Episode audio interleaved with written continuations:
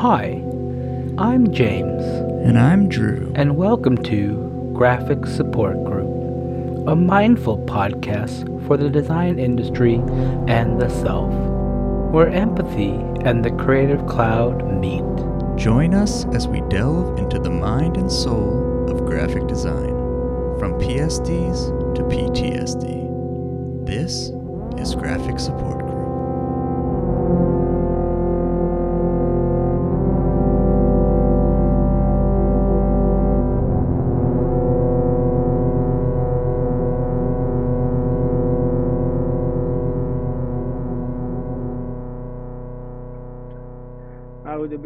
الشيطان الرجيم بسم الله الرحمن الرحيم رب اشرح لي صدري ويسر لي أمري واحلل عقدة من لساني يفقهوا قولي لا إله إلا الله Whew. Great, thanks. Yeah, man. That's kind of like my it's my daily ritual. Yeah, You that's know? great. Yeah. I Yeah. think that's kind of where I get a lot of my my inspiration from and I think a lot of what I do is is kind of influenced by that, you know. What is the prayer? Uh, is it like a? It, it's kind mean? of so it's like an Islamic prayer that just like is kind of the one of the pillars of the faith. You know, it's like in the name of God, the beneficent, the merciful. And and so it kind of sets the intention of everything. You're supposed to always have intention and presence with everything you do. So you're not doing it for like egotistical purposes, you're doing it for like spiritual, selfless, altruistic purposes. So I'm always like I always have to remind myself, especially when I'm talking about myself, that I'm not trying to flex or like present the best version of myself to kind of, you know what I mean? But almost just yeah. just be honest and and open and and I think that's kind of like a a beautiful metaphor for a lot of my work, you know, and like how I've evolved as a designer. To be honest, is like I think you you guys probably know as well. Like when you're first starting out, you really want to like I want to be different. I want to put myself out there, right? So there's like this this uh there's this like drive to kind of express yourself that I think comes from ego. It doesn't come from like an honest place. Right. And I think also when you're young, it comes from a ton of insecurity. It's 100%. something we talked like I talked about with our previous guest Ray Masaki and um that sort of like drive slash insecurity that pushes you at when you're like in your 20s and especially we were talking in the context of being like designers in New York where it's like yeah you're trying to prove something to people and like try to like differentiate yourself and like show that you're hungry. Um but hmm so that is like uh is not very centered as you're saying Yeah, Yeah. 100%.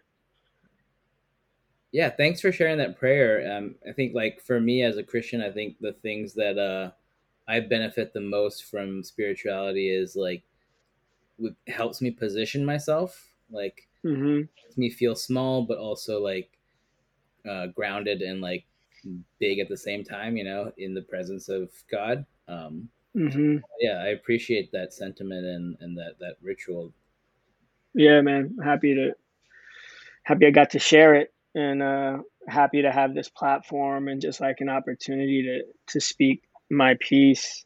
Um yeah.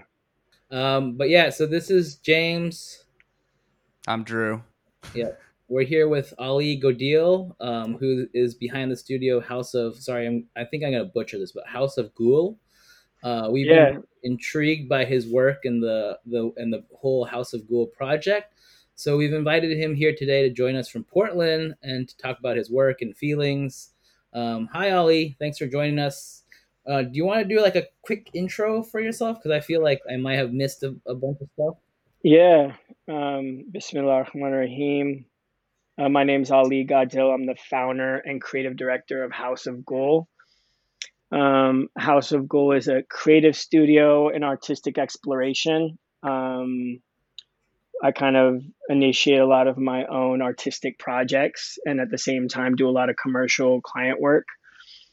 And I've kind of noticed that those two things kind of influence each other. Like when I'm allowed to express myself to its fullest potential, then I'm also able to to apply that in a lot of my client work. Um, I think a lot of our philosophy and kind of the the core of of our brand and of kind of what drives me as a, as an artist and as a creative is this like idea of unlocking beauty.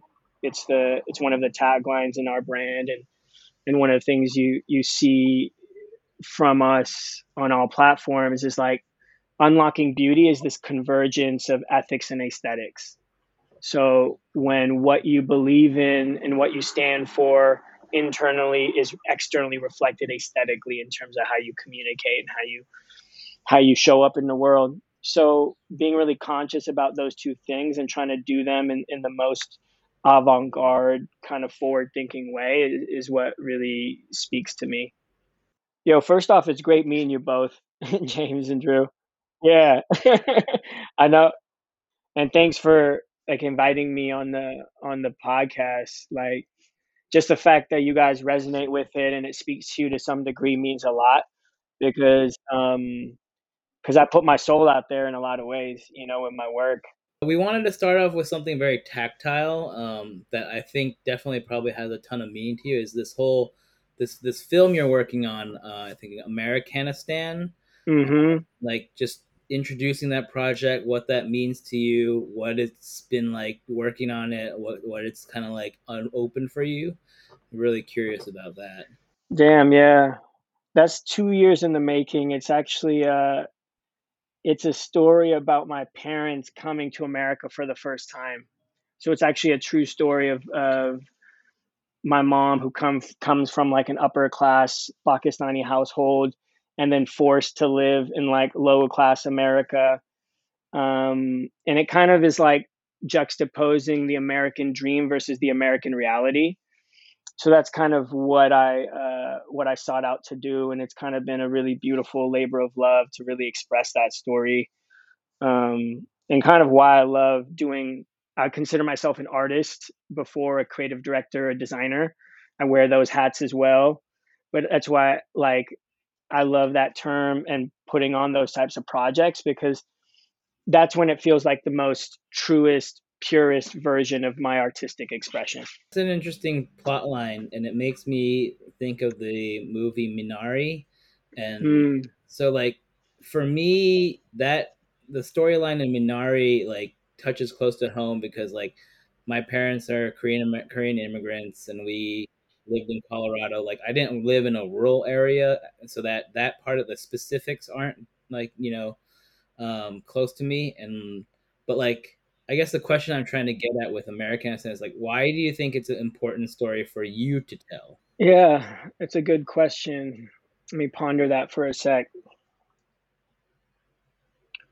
I think it's for me, it's important to like kind of increase the aperture of what it means to be American Mm-hmm. You know, when we think American, or even if we see the American flag, we think of like cowboys with boots on and maybe like a Trump hat, right? Right. But just as important is this like idea of what it means to be American from the immigrant perspective and how there's so much hope and so much courage and so much sacrifice that goes into that. You know what I mean? Like my parents came here with nothing. Just my dad came here for grad school, sacrificed everything he knew back home in Pakistan just to come here for a better life. Right. And and over there, like I know there's this kind of perversion where people think that everyone hates America in that is brown or Muslim, right? But but in in these countries they love America, man. They're more American than I am they know every singer, they know every rapper, they love American culture, American fashion. Like to me, I'm a little bit more traditional in those spaces, you know?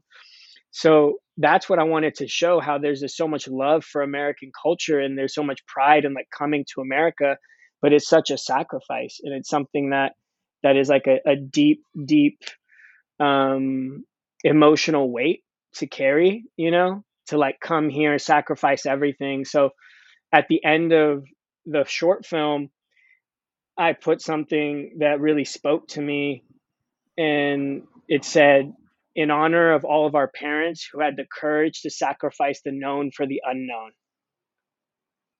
In honor of all of our parents who had the courage to sacrifice the known for the unknown. What's powerful and why the immigrant story should be continued to t- be told is to also reflexively like point out that the the important and special qualities of the American project, right? Like it still is a unique idea and ideal that like is still meaningful and it is a country that operates very uniquely different uniquely and differently than many other places and i think people still find a lot of promise in that and like we should be reminded of that t- in order to, Mhm. like, to like remind ourselves as second generation or even drew who's not not as directly from an immigrant background but he has immigrant roots as well um, Right. that like this is our job to continue to keep that project alive Yeah, and and we have to celebrate our cultures, and we have to show them in their ultimate beauty and their ultimate expression, and and show that that by being your truest self, you're contributing to this American project, and you're pushing culture forward and increasing what's acceptable or what's considered the norm at the table. Do you know what I mean? Mhm. And I think that is something that I'm very passionate about and that is deeply rooted in all my work because I was like, I don't want to create this like watered down, kind of tailored and acceptable version of myself in terms of like what I think people want from me or my culture or my perspective, right? Like, how do I package the yoga or the golden milk tea in an acceptable form for for American consumption? Do you know what I'm saying? Mhm. It's like if I do that, I'm kind of killing a little bit of myself and I'm not really doing the ultimate service. Rather, how do I take like the boldness and and the and the um and the richness of this culture but apply it in the western context, mm-hmm. right? Yeah, because that was something we were definitely curious about. And I think the difference is being unapologetically yourself and not caring and and kind of having that courage to to to not care how it how it really resonates because it, it's something deep within you that that motivates it or that makes it feel correct. I was gonna ask, like, if you could maybe elaborate on what you consider to be like risk taking or particularly uh, self embodying within your work. Like, what about your work speaks to that? Because I know that there we we've noticed obviously a few like telltale things like uh, that you've actually been explicit about, like in terms of like being inspired by uh, you know Muslim uh, sort of imagery and like that kind of side of things, and then bringing it into this kind of like Western, uh, like kind of what you just said. But I'm curious what a, where you feel that embodiment like really comes alive, like how you would describe the work. Yeah, we went hella deep, hella quick. So but I think like what makes it uniquely me is it had like something within me recognizes like or accesses like a memory or something that that relates to an experience I had. Um so like growing up in like a Indian Pakistani household and we go back to Pakistan a lot every couple summers. So I had I my grandparents there and um, we would travel a lot in the Middle East. I'd go to like Saudi Arabia or I've been to Morocco. So I, I've been in a lot of different um, cultural places that weren't the West, that were typically Islamic countries and with a lot of Islamic history, right? And I was always just so fascinated by like the golden age of Islamic art, right? Where everything was so vibrant, so colorful, so expressive, and there was this like overwhelming beauty in the work that created this sense of awe and then you would you would almost be mesmerized it would almost be intoxicating I was in Turkey a couple years ago, so I was able to experience a lot of, a lot more Islamic art that I hadn't been exposed to. But there is a quality that, like, you know does mesmerize you and put you in a state of awe exactly and that's the intention of it so there's an explicit spiritual philosophy and principle behind the design right there's a Mhm. consciousness behind the design so when i experienced that and it kind of shaped me not just from like a political or an identity perspective but on like a human level like Yeah. growing up in kind of a strict like a little bit of a hostile household and then being able to express myself through art that was like my my only outlet right besides sports so like i played basketball and soccer but art was like the only way i could really express myself and so seeing how richly incorporated art was in my culture and in my in our history collectively i was like damn this is so dope. And this is like so powerful. Yeah. like how come this isn't how come i have to go to the middle east to some obscure mosque to experience this? Do you know what i'm saying? Like it's kind of whack and it's kind of messed up because everywhere in the western world is this bauhaus minimalist functional philosophy dominant right? And it's in your face and it's like this is what good is. I have to be like some swedish art director with a black turtleneck who only loves black and white and then i'm considered like respected in the art world you know? And my i'm, I'm considered a tastemaker or something because i only use helvetica. And so that really bothered me because i was like i growing up that's what was portrayed and kind of um magnified or glamorized as like tastemakers or what what's considered good art and good design. And i think a lot of people just don't know because they weren't exposed to alternatives. They've never like experienced like wabi sabi japanese design philosophy or like islamic art and islamic manuscripts or like if you've seen like those intricate manuscripts or tile work or mosaics in mosques. So i think it's very eurocentric in terms of like how we look at design. So to bring it back for me it was almost like it was almost like a responsibility right? Mhm. and one of my teachers he says it's our responsibility to turn the forest of the world into a garden it's our responsibility to turn the forest of the world into a garden. So when i experienced this i was like oh this is like maybe this is what i was meant to do because i was uniquely positioned in both of these worlds. And so it almost felt like there were no voices for brown muslim designers or anybody from a non-western background to to really express themselves. Hmm Yeah, I mean, it is super interesting to hear you talk more uh, explicitly about that because just coming to the work myself, actually, I had a friend of mine who's from Iran who tipped me off to it, and I was like, "This is really cool," and I, uh, just like purely aesthetically, I'm interested in it.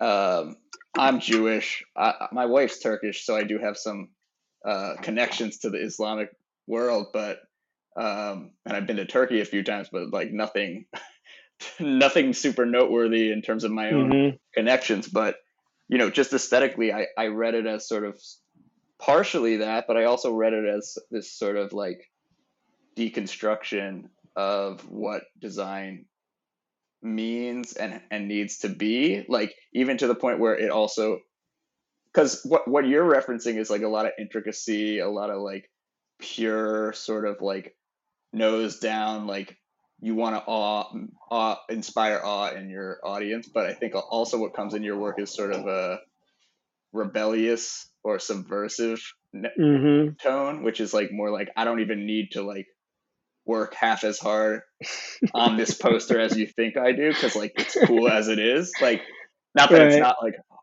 not that like work hard work isn't put into it but there is sort of like a punk or like a sort of uh unrefined uh sensibility to it as well yeah so i'm curious Yeah. about what, where that comes from if that's in how how you intend that to sort of intersect with all Yeah, these other things hundred percent. I think you're right, and it's it's good to to get honest feedback from from people in terms of how they view it. But that's kind of where my most more postmodernist side comes in, right?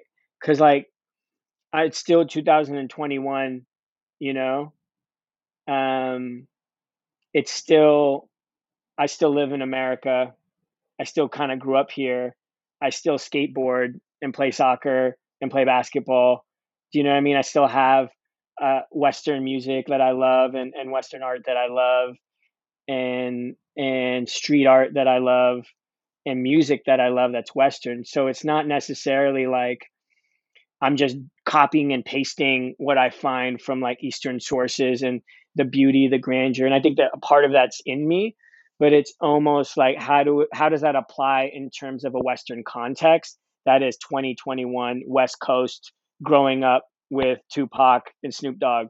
Do you know what I mean? Yeah. Like what does that look like? Because that's the that's the real honest version of myself, you know?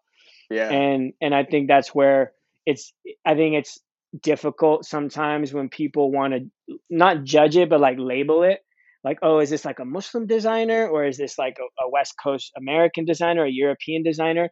It's Right. almost like challenging the idea that these two things don't need to be mutually exclusive. Do you know what i mean? Like you don't need to be a spiritual dude or a religious dude and then um change who you are to be modern or appropriate in in in today's society. Do you know what I'm Right. saying?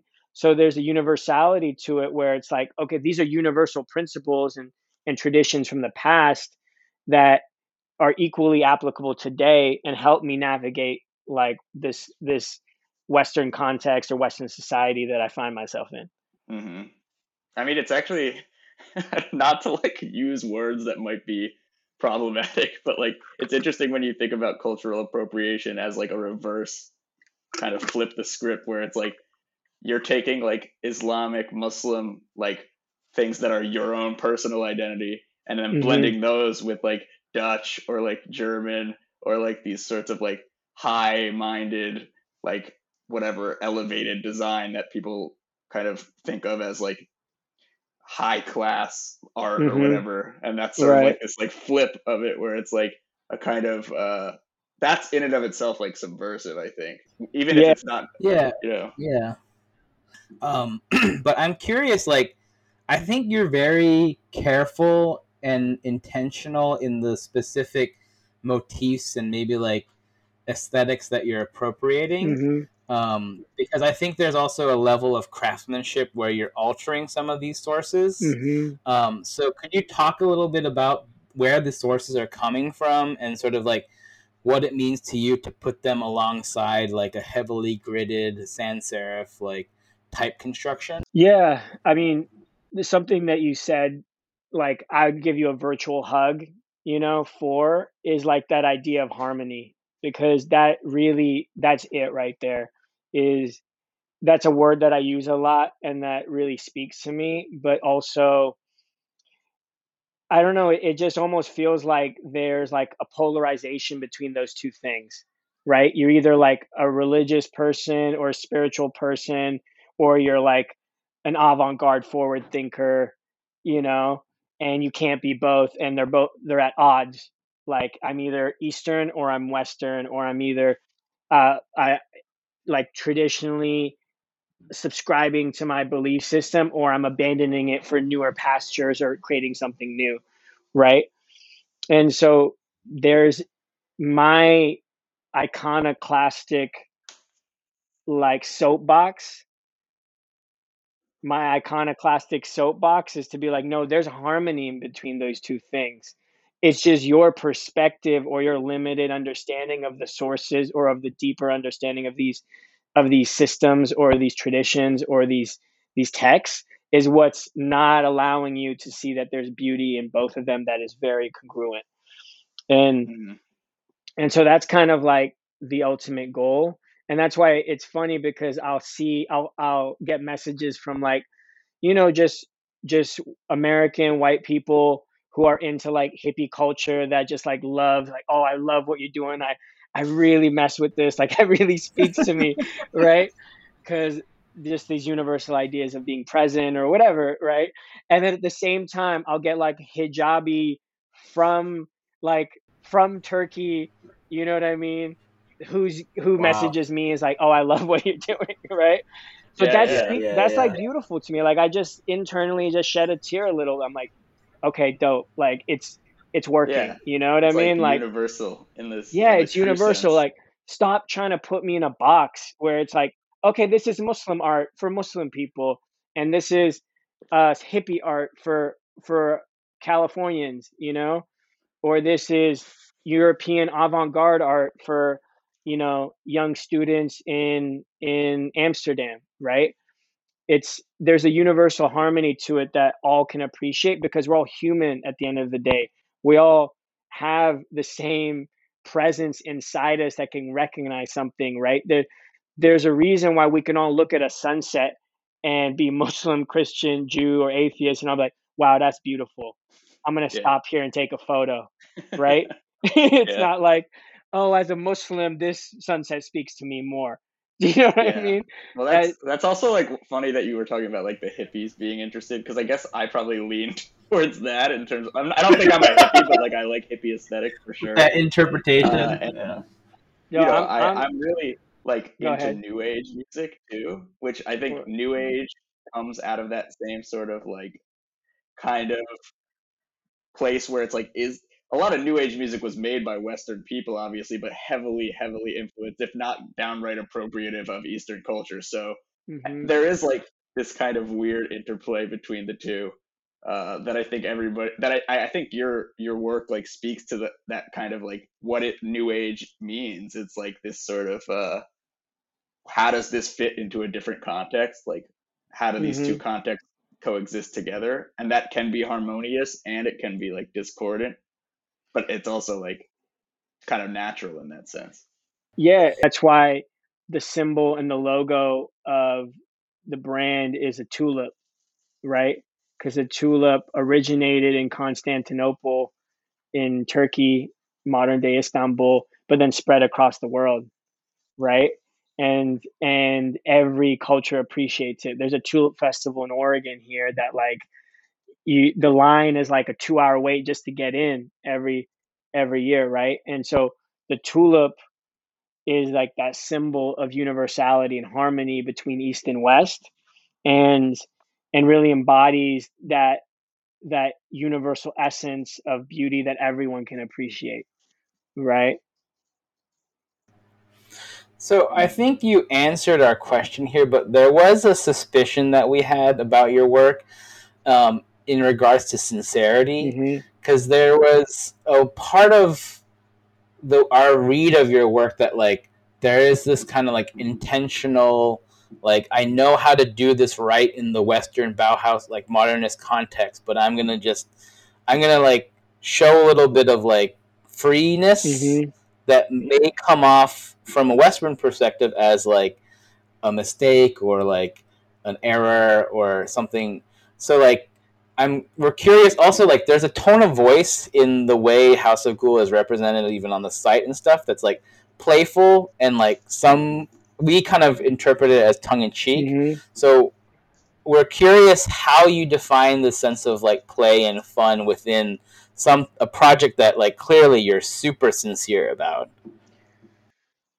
yeah i just try not to take myself too seriously you know? I think that there's just beauty in just in um embracing whatever the moment provides or whatever you're feeling. And a lot of how i deal with it is just through comedy and through just laughter and and and irony but at the same time sincerity and like the belief system but not trying to do be like a preacher or like a, a teacher you know but Well- someone who's just like this is what i've experienced and this is how this is how it can this is the irony that american capitalism tries to feed you that you Mhm. shouldn't buy into right because it's it's a trap based on Well, my experience Well, that's what I was curious about because, you know, we're in a moment, obviously, that's like very, it's like the second era. I, I don't want to keep talking about New Age, but it is really the second era of like the New Age, like dawn, where it's like, you know, this yoga, mindfulness, wellness stuff is being so co opted by corporate culture and capitalism. Um, and, and, and I think it's interesting to see somebody sort of do an, a sincere version of that, but it also still somehow fits in with that other stuff, despite clearly being like it's like you're kind of commenting on it, but you're also doing it in this like weird sort of dance where it's like and that's why I think both of us were kind of interested in like what the position is on it because it's like there is like a sort of humor to the work too. Correct me if I'm wrong, but there's like this sort of like fun, playful, almost like uh, you know, unconcerned, but also like silliness, I guess too. Um, yeah, yeah. The, the I read something recently that hit the nail on the head. Is like you don't find love; you merely become an expression of joy. That you don't chase something and then ultimately you find it. You merely just express joy in your being. And so for me like i'm into that stuff. Like i'll meditate and i love a lot of these authors or like i'm really into ram dass and he really shaped a lot of my understanding yeah. about spirituality right even though i'm a practicing muslim and most muslims would be like oh you can't take in these sources these are these aren't verified do you know what i mean these aren't these aren't these aren't authentic. But for me, it's like there's wisdom's wisdom, beauty's beauty. Wherever I can find it, I'll I'll grab it, and that's a part of the tradition as well that I think is lost.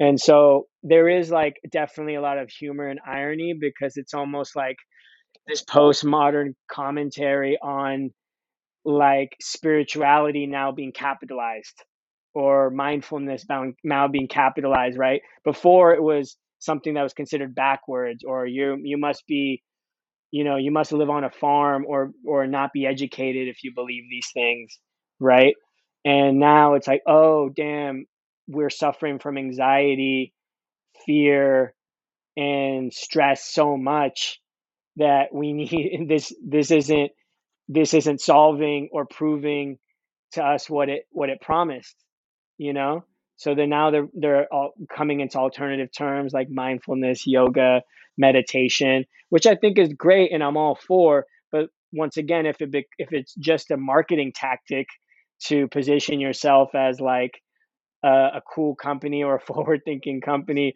or to sell you a product, then it, it feels a little bit, you know, perverted and it feels a little manipulative, right?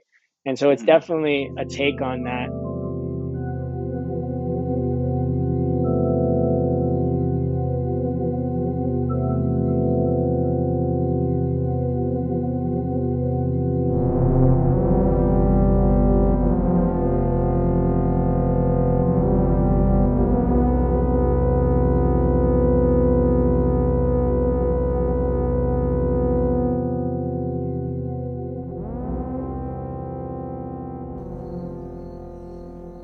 Welcome back. It's been a while.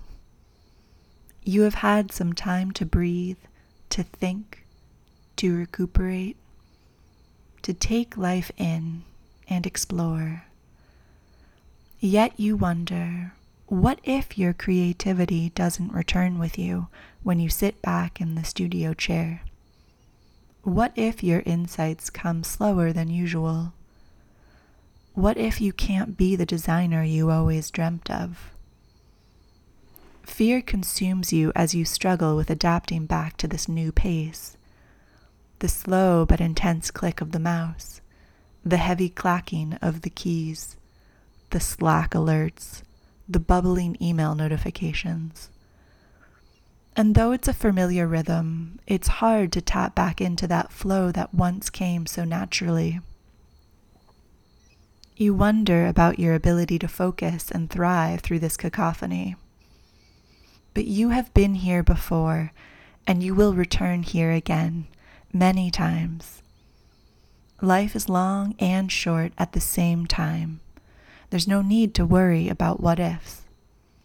You have creativity within you, and your passion will discover new ideas that excite you if you let it. Take a look inside and at all the inspiration around you. Don't ask what if, ask what next.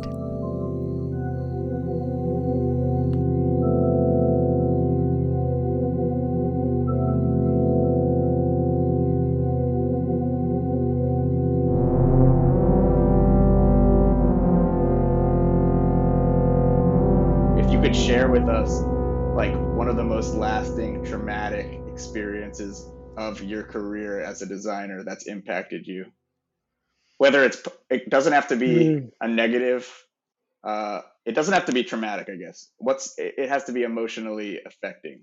Uh, but Mm. trauma could be one, or it could be like very positive. Um, that like you still think about and like informs your work. Yeah, got to think about that one. We had this really big client that basically was like a six-figure client that that staffed a lot of the agency. And they were really demanding and really like aggressive and unreasonable at times. And so you know as a designer you always got to like try to be the good partner to make it work right but then it got to the point where that relationship just soured. They were just being really disrespectful and and and to this point of like modernist versus classical design they were a little more of like a classical institution. So some of these modernist more forward thinking look and feel they weren't really with. So there was not only like a style difference but uh i think a philosophical difference on on the design they wanted and the design we can provide but we wanted to encourage them to be a little bit more adventurous right so I literally we had like a 3 year long relationship and then we could just tell it wasn't I was like super stressed and super, you know, burnt out by it.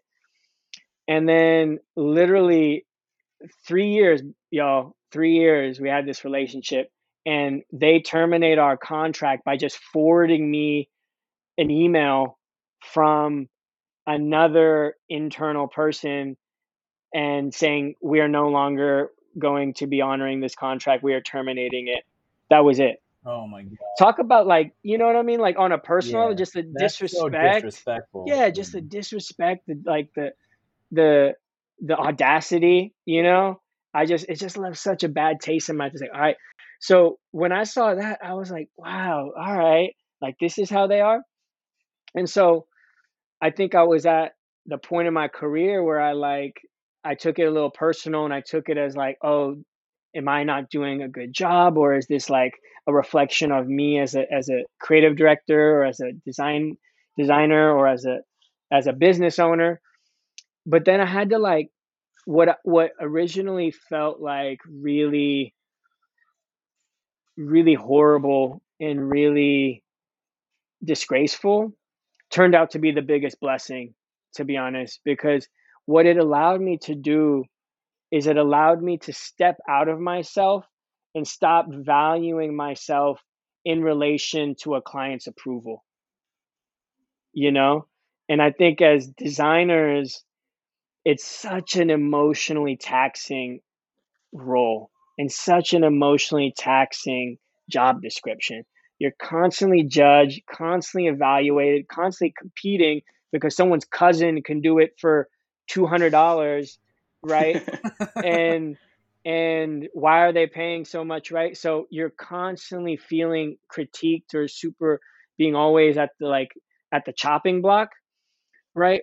And so I growing up and like just being in the industry, you kind of buy into that, right? And so when that happened, and I kind of just like was able to be like, you know what, I'm not buying into into this anymore, and I really was able to just detach myself, right, and just really take a step back and be like, I'm not going to take any clients for like two or three months, right? And this is when I was able to explore a lot of my true creative expression, because I was like, you know, it's very interesting when a human being doesn't have anything to attach himself or herself to, what is left, right? Like if you don't have a client to attach yourself to, or a partner, or a job description, or a job title, or a bank account, like when you have something to attach to to feel worth, like what is really left? And so that was like a moment where I was able to just like introspect and be like, oh, that's what it feels like to be at peace and to not need anything or to rush to, towards something. And to be honest, that's when it really marked a real different trajectory in my career. This was probably like three and a half years ago. So like my whole work changed, my whole approach changed. I stopped caring about like quote unquote client approval or uh, or what popular culture or, or polite society thought was was good or or or appropriate. I was like, this is what I feel. This is who I am, and and I've never looked back. Nice. That's awesome. That's that's awesome. Like to hear also how uh, you took a really crappy op, uh, you know situation and, and really really empowered yourself with it. That's I'm I'm I applaud that. Thanks. Yeah. Yeah, I, I kind of see myself as an alchemist. That's like a, a, a term I use a lot. Because, like, I'll take ins- experience or I'll take inspiration and I'll turn it into something. And I think you can even, there's beauty in that struggle and there's beauty in even, in even those failures and pain because it teaches you something about yourself and teaches you who you really are, you know? hmm It's like your core is exposed, and and then you kind of have to figure out what that could do on its own. Uh, Yeah. yeah, because for a long time I was in the same position. Like I went to grad school with James, but before grad school, I was I never had a reason to make anything unless somebody assigned it to me or if I was working for somebody. And I was always like so unhappy with my work. I never felt like any purity of like expression or when I did, I felt offended when somebody wanted to change it. So I started aligning myself way more with what I wanted to do and like trying to actually think about like, do I want to work with this person or not? Like, does this person want to work with me or do they just think I'm I'm do like the general thing? hmm Like it's also a fit. It's like all all these things are relationships. So like a bad relationship's a bad relationship, like no matter what. Yeah. And I think it forces you to, yeah, like look at who you are at your deepest essence, but then it also forces you to evaluate what you prioritize in life, right? Mhm. And what your boundaries are and and who will honor and respect those boundaries or or your priorities versus who's kind of just exploiting them for their own benefit, right? I need this quick, cheap, fast. Yeah, well, it's like if somebody hires you, you imagine that, that what they want is your expertise and what you have to offer, which is your opinion, your instincts, your skills, right? But if they're not going to trust you, then why did they hire you in the first place? But you also have to kind of think about, well, maybe I the conversation is just not taking us in the right place. So that's that's always like a tricky thing. Actually, the client, we talked a lot about this early on in the podcast, like the client uh, creator relationship. It's like how do you make that a fulfilling relationship without letting somebody like dictate the whole process? Hmm like one individual whether it's you or the client like it can't be that way? Yeah. I think the the uh the route that always speaks to me is non-judgment and non-attachment. Non-judgment and non-attachment. Because like i find it very disruptive when people rush to judgment with design yeah. because it's an evolutionary process and it takes time and it takes patience. So when people are like this is great this is horrible this is bad this is good for me i'm like you're you're not just letting it breathe and you're rushing to judgment to some solution when the the the evolutionary process is a little bit more organic than that you mm-hmm. know and and non-attachment in a sense that i'm not attached to e- any one execution but let's work on this together and explore why or what we can do to to bring it up or, or take it down or reconfigure it right? And when it becomes like that like kind of co-sculpting yeah. in this like safe space and by safe space with like a capital s where everyone can just express what they want and not feel judged then that usually leads into the best work and yeah and then the opposite is true if people are rushing to design and there's kind of like an authoritarian approach to it this is good this is bad then and no one can really express anything without the fear of being judged then it usually turns out to be really shoddy and like it doesn't have like an essence or a spirit to it you know you can tell Yeah. when a designer or an identity has that where it's like there's a singular idea or voice through everything versus like Mhm. You know you're jumping around trying to trying to answer or uh solve someone's emotional crisis you know? Yeah. I mean i think the It's like- spiritual quality of the work is that's sort of what uh speaks to us in your work and i think also like the mentality of that is clear when because you can't really like create a body of work or like an entire portfolio of work that appears to be like spiritually sound when it isn't. right, right, right. Uh, you, Yeah, I mean, I'm sure Yeah, that I many feel of actually kind of bad. Yeah, I feel kind of bad like that we judged that, but hearing you speak, it's like, oh, this makes sense. Like it totally is, is is spiritually sound with intention. Um, it's not a. a well, I think like there is like some snarkiness too. There's like some like there's some details on the site that are like like funny to us that we couldn't figure out if it was serious or not, which like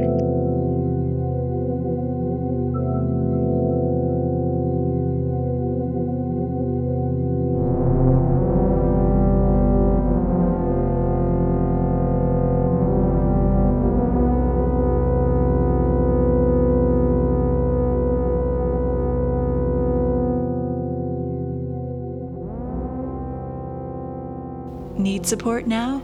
We love hearing from the design community. Call us at 202 507 9158. Please share your story with us after the tone. We'll do our best to respond on our podcast. Please leave a name or alias, design role, and location. Thank you for your call.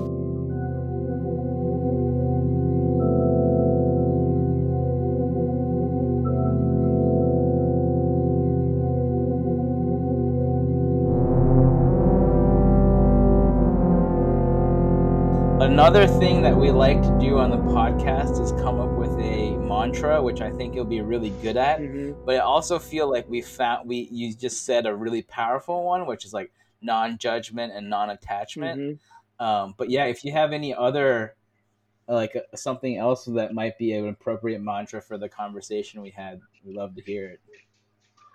Hmm. I think the the the main source and mantra for all my work is like the quest for beauty and the quest for presence. That's what it is. And non-judgment, non-attachment is a is a tactic to get there, right? But the quest for beauty and the quest for presence. I'm always inspired by this quote by Matisse when he said, I've always tried to hide my efforts and wish my works to have a light joyousness of springtime, which never lets anyone suspect the labor it cost me. mm, Right? yeah, yeah. That there's like there's like a joyousness, like this like eternal springtime is that's essentially what I want my work to feel. If I was able like to communicate an emotion that everyone could understand, it's like an eternal springtime. It's like this color, this joy, this beauty, but this delicacy, right? And there's like lightness to it. Like that's what I want emotionally to convey. And then I have my inspiration and my experience to do that. But people don't realize how much pain and labor it took to get there.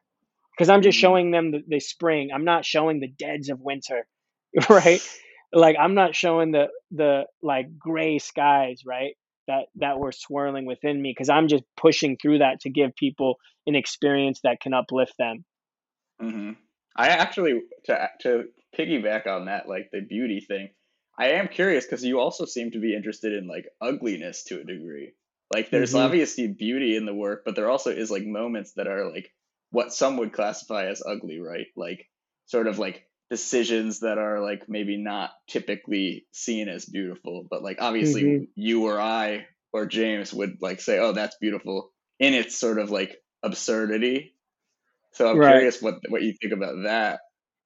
Yeah, that's a good point. Very good point. Because when I say beauty, I see, I mean the universal essence of everything Mhm. and this universal spirit of, of everything that you can find in typically in nature or in any situation or in any breathing, living thing.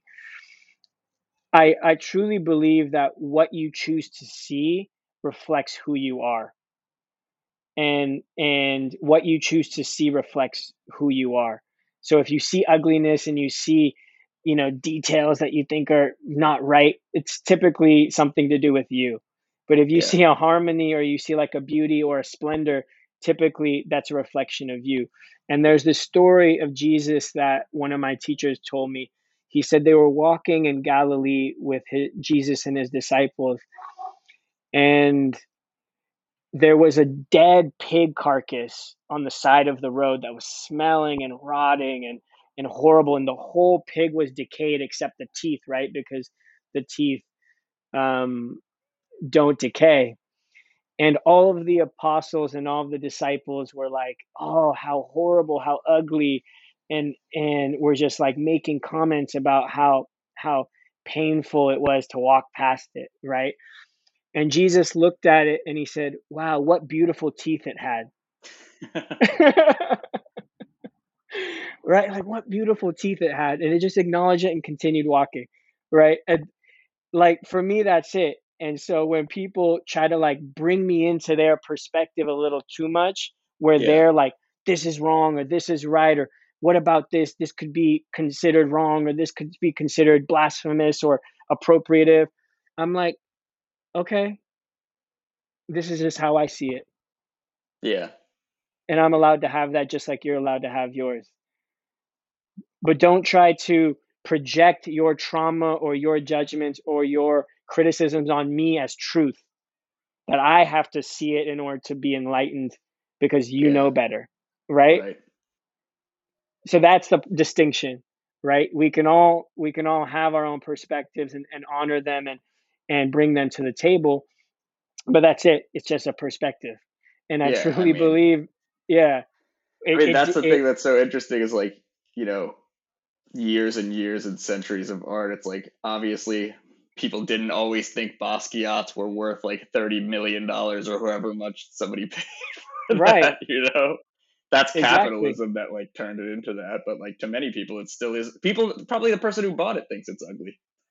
But- yeah to some degree you know and that's a reflection of his experience and what he was doing but there is beauty in it and and i think that's once again it's like i try not to rush to judgments as well about like what's beautiful and what's ugly for me it's Right. like there's beauty in a lot of things it's just a matter of seeing it you know Yeah. and and so there's things may maybe don't speak to me but I, I it'll take a lot for me to call something ugly Right, right. Yeah, yeah. You know? But I think I wanted to clarify the word beauty like how you did because I think it's important like when because I, you know, as somebody and James I think also uh, people who are interested in what some might refer to as ugliness, uh I don't see it that way at all. And so like that be- that is beauty, you know. Right. This has been an amazing conversation. There's so much to unpack. I think we could talk for hours. Um, but no, but I mean, I think you've been such a generous guest. Um, just generous with your thoughts and your time and your. And I can feel that your your heart is really open to to sharing your work. So I I thank you for that again. Um, yeah. Any last words? Any parting Any words? last- No, man. thanks for the opportunity and, and thanks for seeing the beauty in the work enough to to have me on the show. You Yeah, know? for sure. I Yeah. thanks for coming. We really appreciate it.